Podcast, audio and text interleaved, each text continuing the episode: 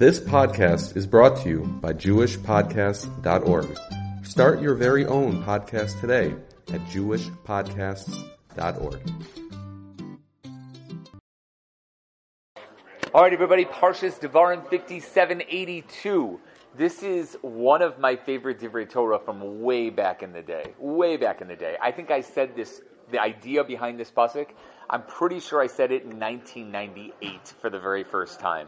That was my first time saying this word. It's from the Chidah. And so I'm going to surround it with everything else. But here's what it is. Parak Beis Pasuk Gimel. It's right in the middle of Moshe Rabbeinu's speech to the people, telling them about what a Kadosh Baruch Hu did for them. And he says, "Va'avim hayoshvim b'chatzerim ad Aza." The Avim that were living in open cities all the way to Aza.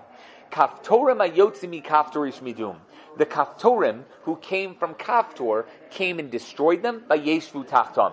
And they lived in their place. Wherever the, the Avim were, the Kaftorim took them over.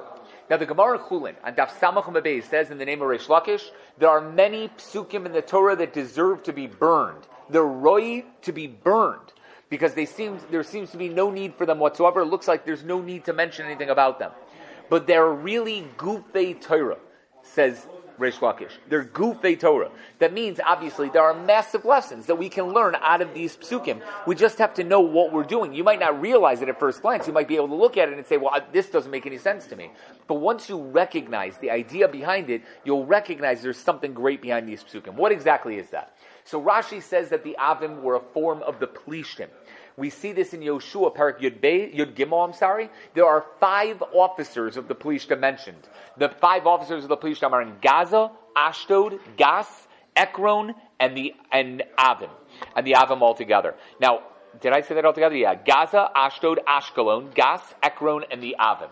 Now, obviously, if you look at the pasuk, you're going to see that there are actually six nations mentioned in the pasuk, not five.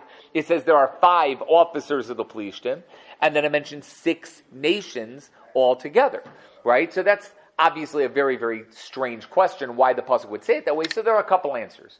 The easy answer is is that there were five areas in Eretz Yisrael that the Plishtim had t- taken over, but there were altogether a, there was a sixth area that didn't have a prince. So there were five princes, six provinces. Everybody got that? That's the difference between them, right? All together. And the Avim were the actual ones that were out there. Maybe they were so much stronger than the others that the Canaan can never subjugate them, so their land was never under the land of Canaan, while the other five were under the land of Canaan. Or just the opposite. The Canaanim never considered them worthy of their attention. So the Avim might have been there, but nobody really cared about them, and that's why it's not mentioned as the five princes, the people that are part of the police themselves. Okay, but that's one answer. That's one answer. There's another answer men- mentioned by Rashi and Yoshua, and this is Chulin Samach the opinion of Rabbi Yonasan, who says there were six areas of the Plishtim. Five of them had princes, since the Avim were later destroyed by the Kaftorim.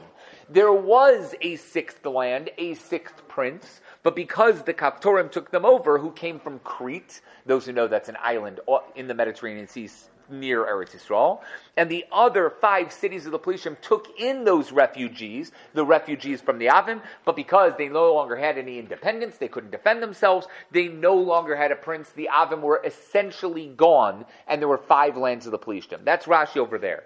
Miam Loez in Sefer Yeshua says this was not a coincidence. As is everything else in the world, HaKadosh Baruch Hu was in charge of this from the beginning till the end and made sure that everything happened. The leader of the Avim at the times of Avram Avinu was a man by the name of Avimelech, king of Gror. He was the king of the Plishtim, but specifically of the Avim. He made a peace treaty with Avram and said that your children should not destroy my children, my children will not destroy your children, and that promised that there would be no attacks from one place to the other, which means Bnei Yisrael could never take over their land. They would never be able to destroy the land of the Avim. Avimelech had taken advantage of Avram Avinu in his time of weakness when Avram was in his land.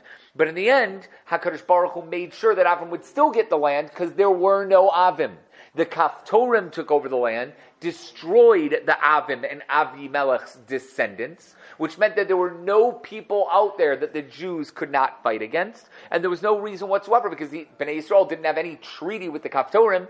So the whole point of this pasuk, says the Miam Loez, based on the different Rishonim, is that this whole pasuk is mentioned to tell you the Avim, who are the descendants of Avimelech, had no longer any descendants in Eretz Canaan, which meant that the Jews were able to defeat the land because they were taken over by the Kaftorim. So Rashi is telling us, and really this is the idea that the Pasuk is telling us, that HaKadosh Baruch Hu took care of us before, and so we had no issue whatsoever. Shlomo, yeah. What were you going to ask? Hundred percent. Right. We're going to get to that. We're going to get to that. Everything else. There are obviously other opinions that there were other plishtim involved in this. Other plishtim involved in this. Now, that is all from the Miam The Sforno says, right, that it actually does mean Avram Avinu swore to Abimelech that it wouldn't be any of the descendants. Their land was already in the hands of the other nations, so therefore they were allowed to conquer it. So that's the Sforno based, the Miam is based on that. That's the idea behind it. There's another opinion in the Rishonim, Rashi and the Radak, based on Rav in that Gemara in Chulin Daf Samach Beis, that the word Avim is out of place. Now, I, I, will tell you, the people that made the two dots at the end of every pasuk were the Christians. We have the concept of a sof pasuk and asnachtas, you know, like sort of the middle of a pasuk and the end of a pasuk based on our trup. But there were some that were at least questionable. Here is one of the questionable ones. This pasuk that mentions the five officers of the Plishtim, and then goes through six people, again going through Gaza, Ashdod, Ashkelon, Gas, Ekron, etc., and the Avim. According to these other Rishonim, again, this is Rav's opinion, so it is brought in the Gemara itself. Avim belongs to the next pasuk. Avim miteman. That the Avim are not a Plishti nation, they were an Edomite nation. They were not part of the five Sarne Plishtim, the five officers of the Plishtim. Those were those five categories. But the Avim were from Teman. They were somebody else entirely. And therefore it's really part of Pasik Dalid. The Avim, Mi Teman, they were the people that were a little bit different. It's Tosfos that mentions that over there in Chulin that explains that a little bit better. They weren't allowed to fight against Edom either. So again, they, they were told not to fight against Edom. So it makes even more sense now that they were told that the Kaftorim defeated the Avim so they could take over the Avim's land because they wouldn't otherwise because they were part of Edom and they weren't allowed to fight Edom at that time.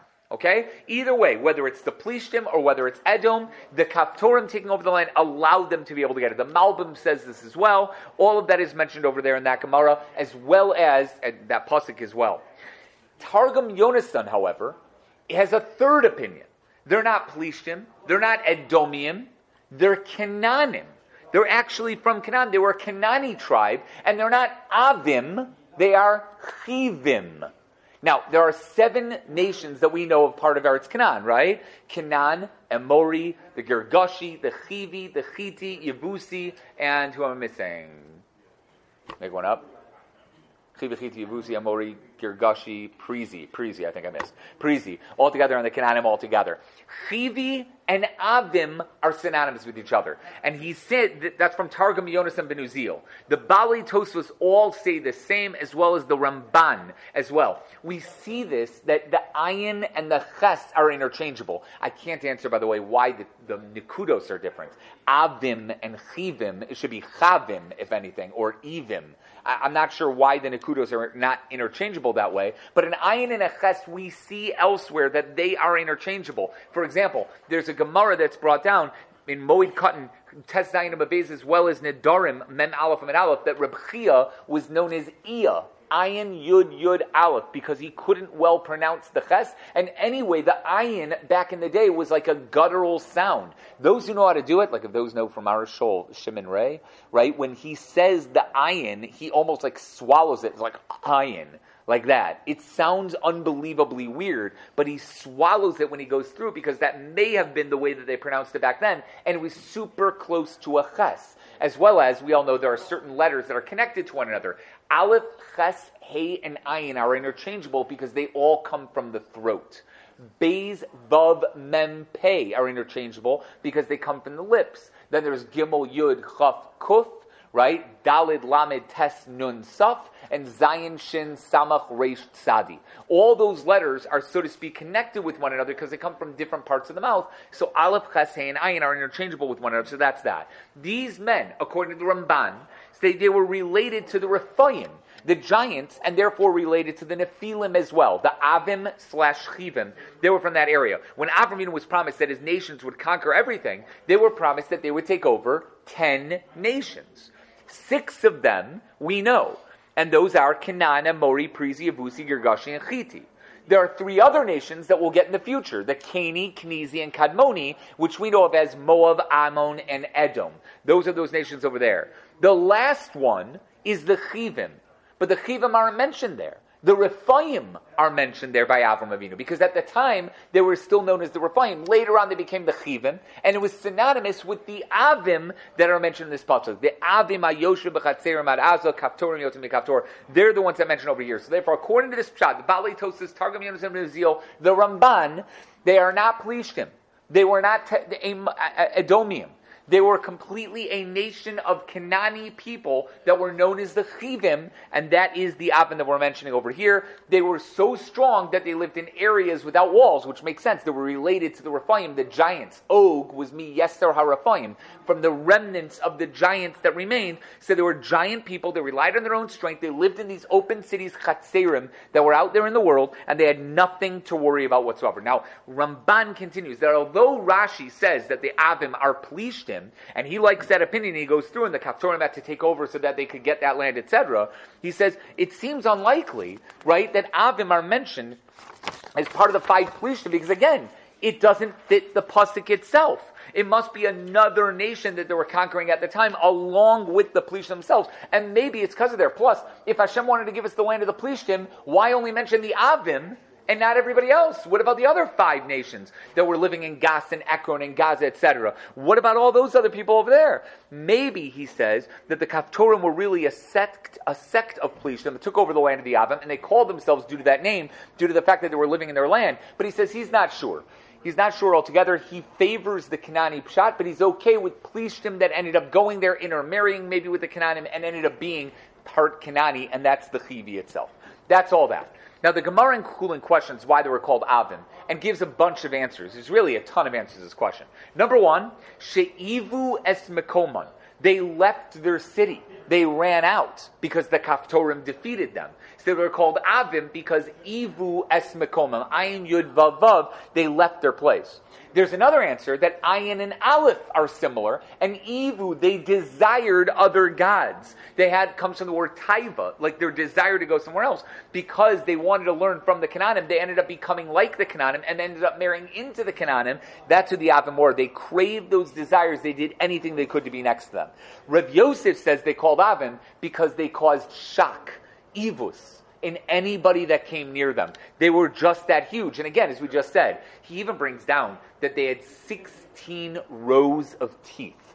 Each one of these avim, 16 rows of teeth. That would scare anyone who saw them. Now, the Rokeach has a girsa, he has a text that says that they had pegimos in their gums that made them look like they had teeth, like completely misshapen mouths like completely messed up mouths. So it doesn't literally mean they had 16 rows of teeth. They had these gums that were like, I guess, inflamed, and it looked like things were growing out of them. So they just had massively messed up mouths. That's who the Avim were, and that's what it was. And that scared the living daylights out of everybody because they were so huge and messed up mouths, right? That's what they looked like, and that's that. Those are the three opinions brought by the Gemara. The Das Kanaan Paneach Raza Bechor Shor and the Rush say, again, the Avim are the Chivim, because they could be exchanged and they were so scary they lived in open cities. I'm not sure if we count that as a separate answer of what the word Avim means, or it's just connected with the fact that they were giants related to the Rephaim, as the Ramban said. Bereshis Rabbah, Chavav Tezayin, says they trapped the world with their idolatry, and in the end they were destroyed because they were crazy idolaters. We have no idea what their God was, but in Yecheskel, Chav Aleph Lamabez, the word Ave means to keep away. They kept the world away from God, and therefore they were destroyed. So that's answer number four. Answer number five, the Rashbam brings down that they were experts in dirt and mud. They could pick up dirt from the ground and smell it, and they were able to tell where things were based on that. Rabbi Babar met an Arab merchant like this in the Gemara in Baba Basra, right? In the famous Gemaras of Mokros Asfina, he saw a guy who was able to test the dirt and be able to know where things were. Similar to snakes, which again, Chivya in Aramaic is a snake, so Chivim and Avim, I guess, are connected with one another, but that's that. They even knew where to plant trees and bushes because they were experts in the ground. They knew what land would be the best to be able to plant certain things, and they were unbelievably successful because of that talent of theirs to be able to figure out what goes where and at what time. Pretty amazing, right? That's the Avim right there. That was answer number five. Answer number six, Miam Loez says it comes from the word Ivus which means crooked. Their behavior was so terrible, and I guess this is similar to the idolatry up above, that they were known to be terrible people. They left their land of Edom to live in Eretz Canaan, to be with the Canaan, because they wanted to copy their practices, their idolatry, and all their terrible things. And therefore, because of that, they were known as their Avim, as the people that were Avus, messed up people altogether. And the last answer we have is also in the Miyam that they were Avim because they messed up the land they were in. Excuse me and that's from the word iyim, desolate areas. They had made all the cities that they used to live in into desolate, nothing areas with nothing left. They just destroyed them after they went through, and that's that. So altogether, seven answers as to why they're called the Avim themselves. The Abarbanel has a totally different way of looking at these psukim. He says, maybe the people are going to complain. We passed by Moab, and we weren't allowed to fight them. We passed by Ammon. We weren't allowed to fight them. We passed by Edom and we weren't allowed to fight them. What's with this? They said to HaKadosh Baruch Hu. Why are we not getting their land? They would complain to Hashem. They didn't know that those three lands were for the, for the future. They were promised to Avram Avinu, they said. Why aren't we getting their land? So HaKadosh Baruch Hu tells them not to worry. He would give them extra land that Hashem was never, that Avram Avinu was never promised. He was promised the land of ten di- different nations. And Hashem said, You're right, you're not getting those three now, but I'll give you the Avim, even though I never promised you them before. I'll give you that land, and that land will be yours. You'll conquer it anyway, and therefore, I'm going to add on the Avim at the very end. Yeah, Dave. So, where are the Avim situated? Assumably by the Plishti area, by the Gaza area. area. So, all the way on the west coast? Yeah. But that was always the border for the, the, the, the, the somewhere around there, wherever it was, whether it was Yehuda's land or Shimon's land, somewhere around there would have been where they were. But we don't know. We don't have an exact spot. So wasn't that part of the original promise was from the sea to the Tigris? Yeah, but from the sea, at what point? It didn't have to go all the way down to where currently Gaza is today. It might, might or might not have included that. Right, that's a little bit of a question whether it goes all that way far down. But either way, it's right around there, I think. Now, Rav Aryeh Kaplan says Chatzeros does not mean open cities like we've been translating until now. He says it's called Rafa. In the in the Rishonim, it's called Rafiach. Rafiach today. And I'm sorry, the map is just not big enough on your sheet right over there, but you can see it. It's right there. Rafa still exists in the Gaza Strip today. Do you know? Do you know what it is? You've been around there? Are you allowed to say? Is that an IDF thing? No. Okay.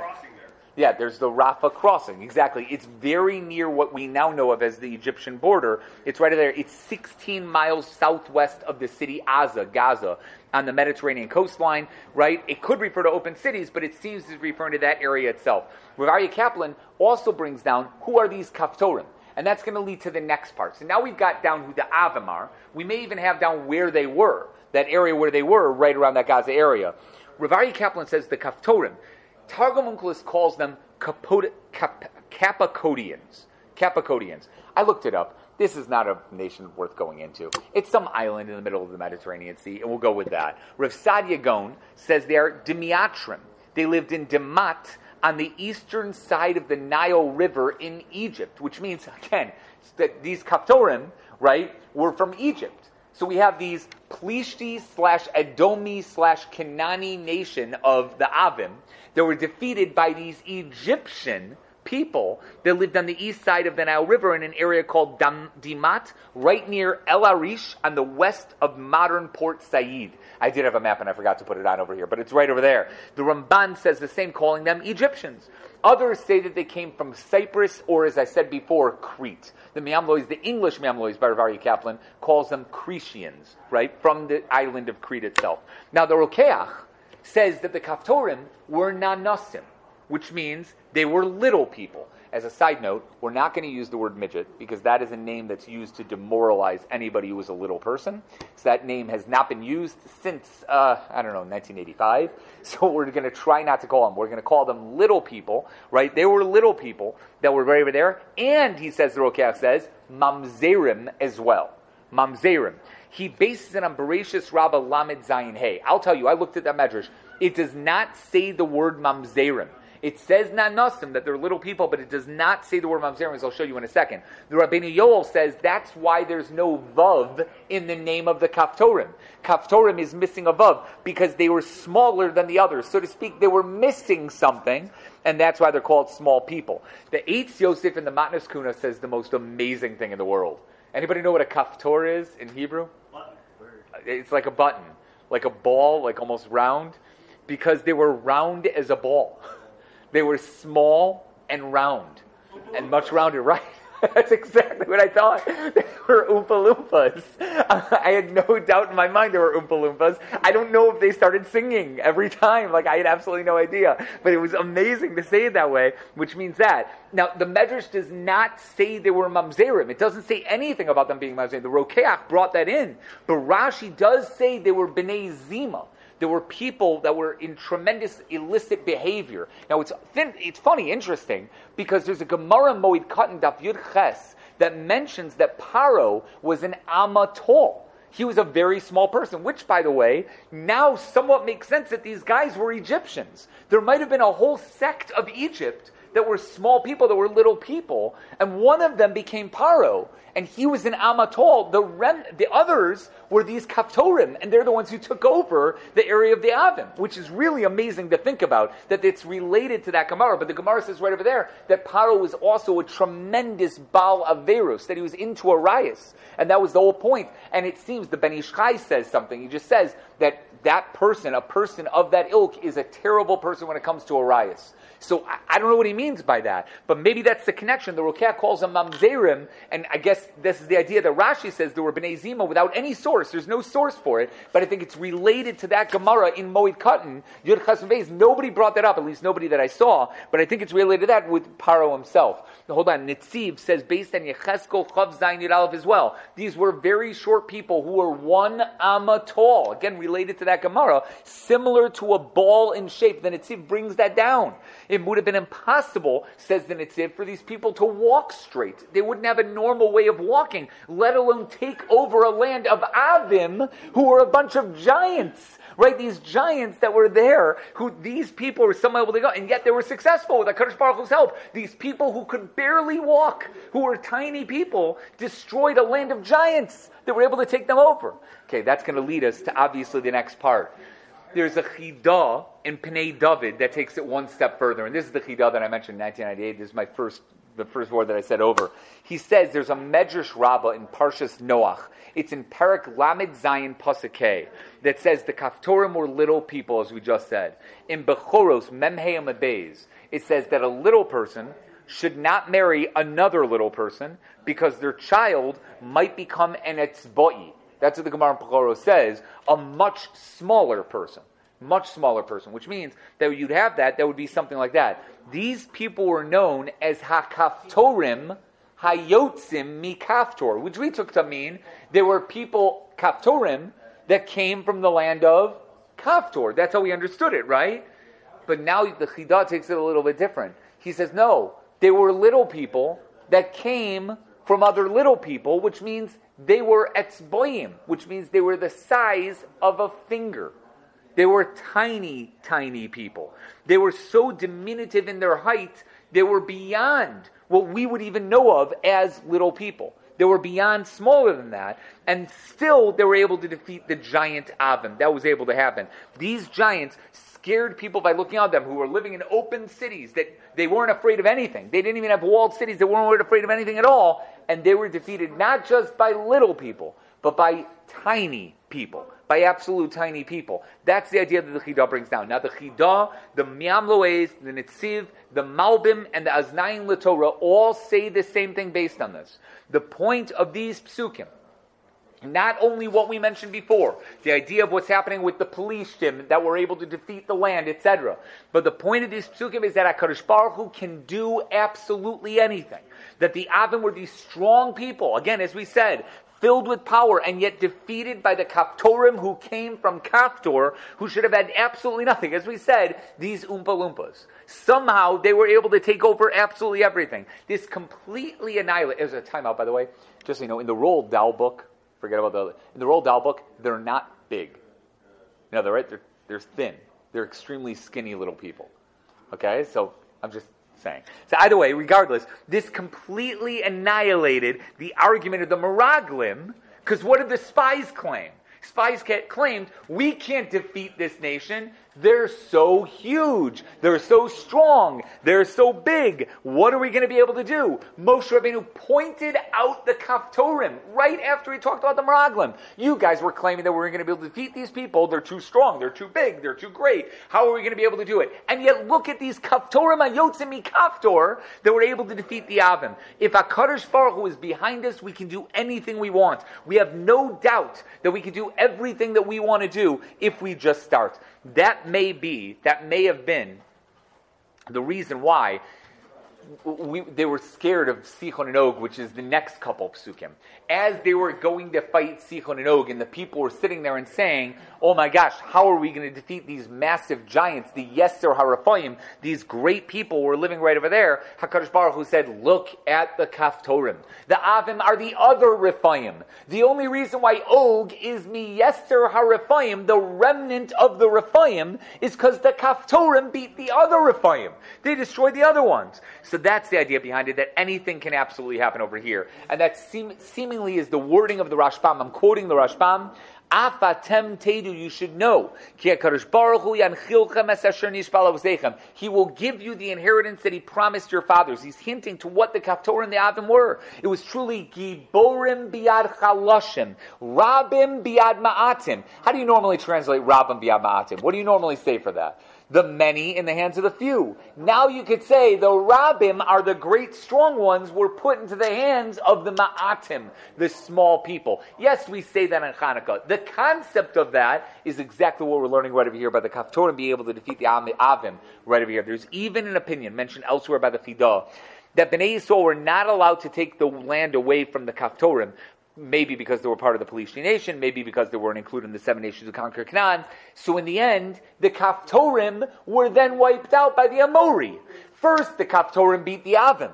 But they weren't able to defeat the Kaftorim either. So Bnei Yisrael wasn't allowed to fight them for whatever reason. So the Amorim took them over, and then Bnei Yisrael defeated the Amorim and took over this nation right over here itself. If so, what was the point of the Kaftorim taking over the Avim? You might as well have had the Amori take over the Avim, and then Bnei Yisrael fight against the Amori. Only for this, to show you that HaKadosh Baruch Hu can do anything. That no matter who you are, no matter what happens, HaKadosh Baruch Hu can do absolutely anything. Yeah, Dad. So, uh, so what is the koach that the Kaftorim had? We don't know. Mamash have nothing. Hashem. That's it. HaKadosh Baruch Hu wanted it to happen, and that's it.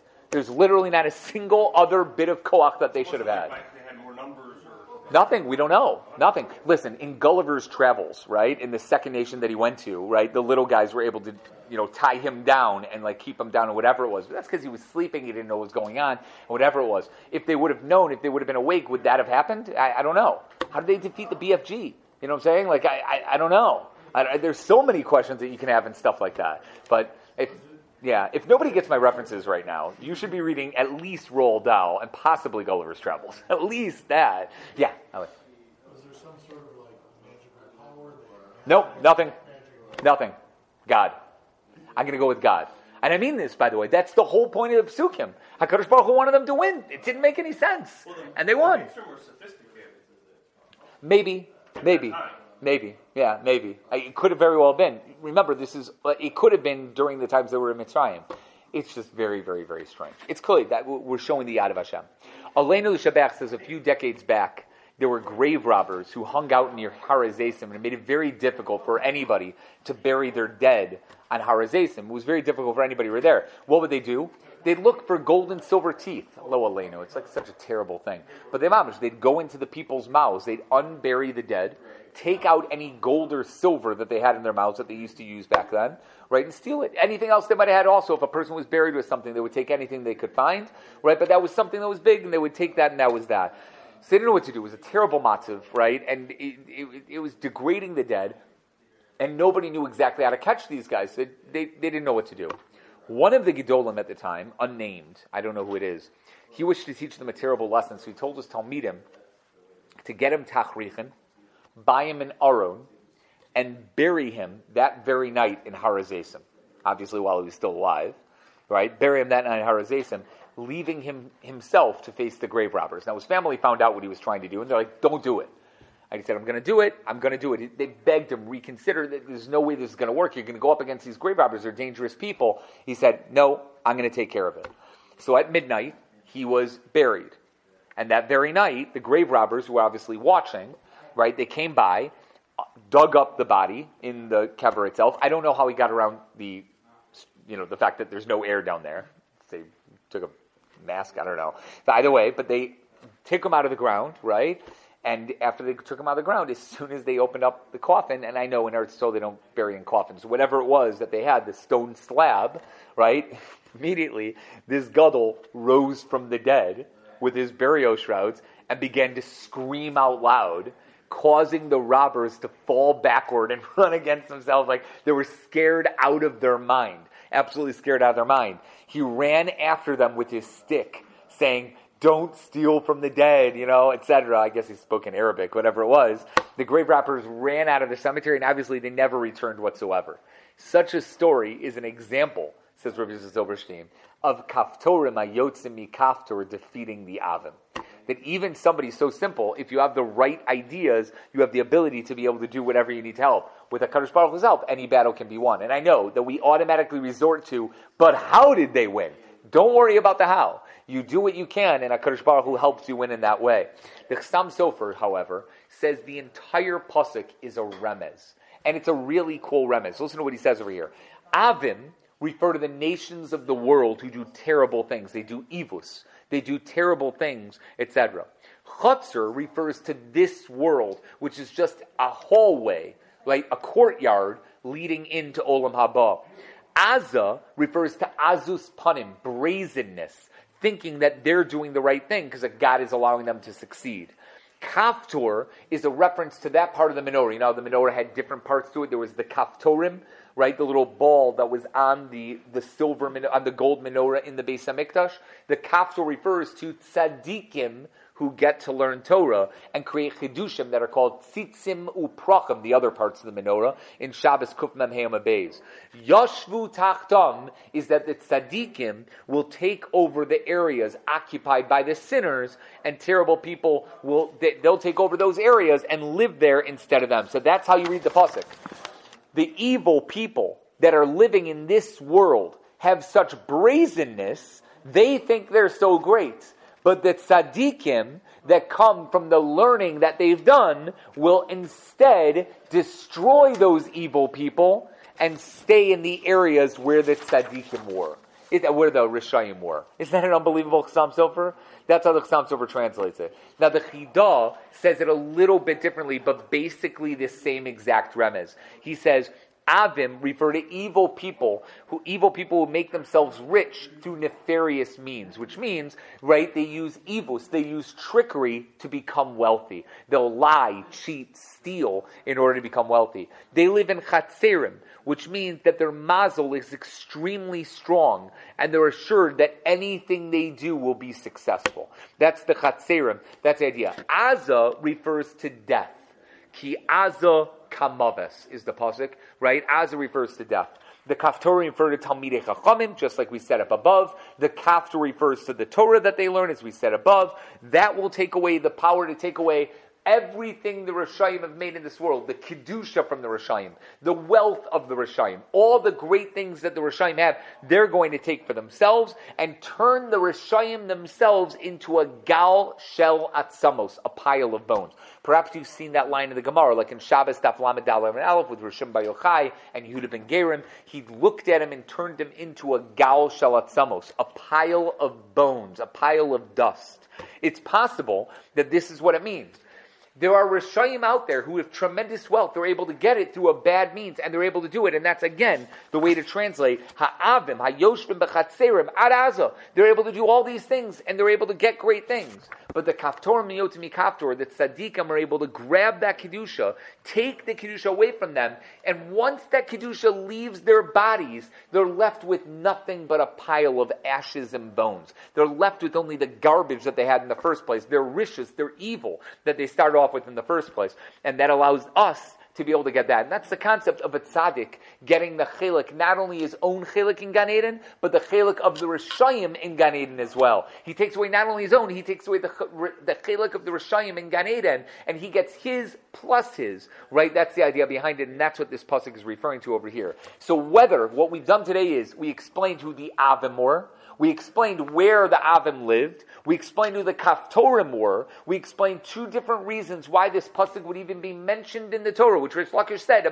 Again, it is a pasuk that does not need to be mentioned. It should be erased, and yet we have it. And then we gave two different ramazim in how to understand this pasuk in a completely different way than what you would have thought otherwise. All right, guys, we'll stop with that. Have a great Shabbos.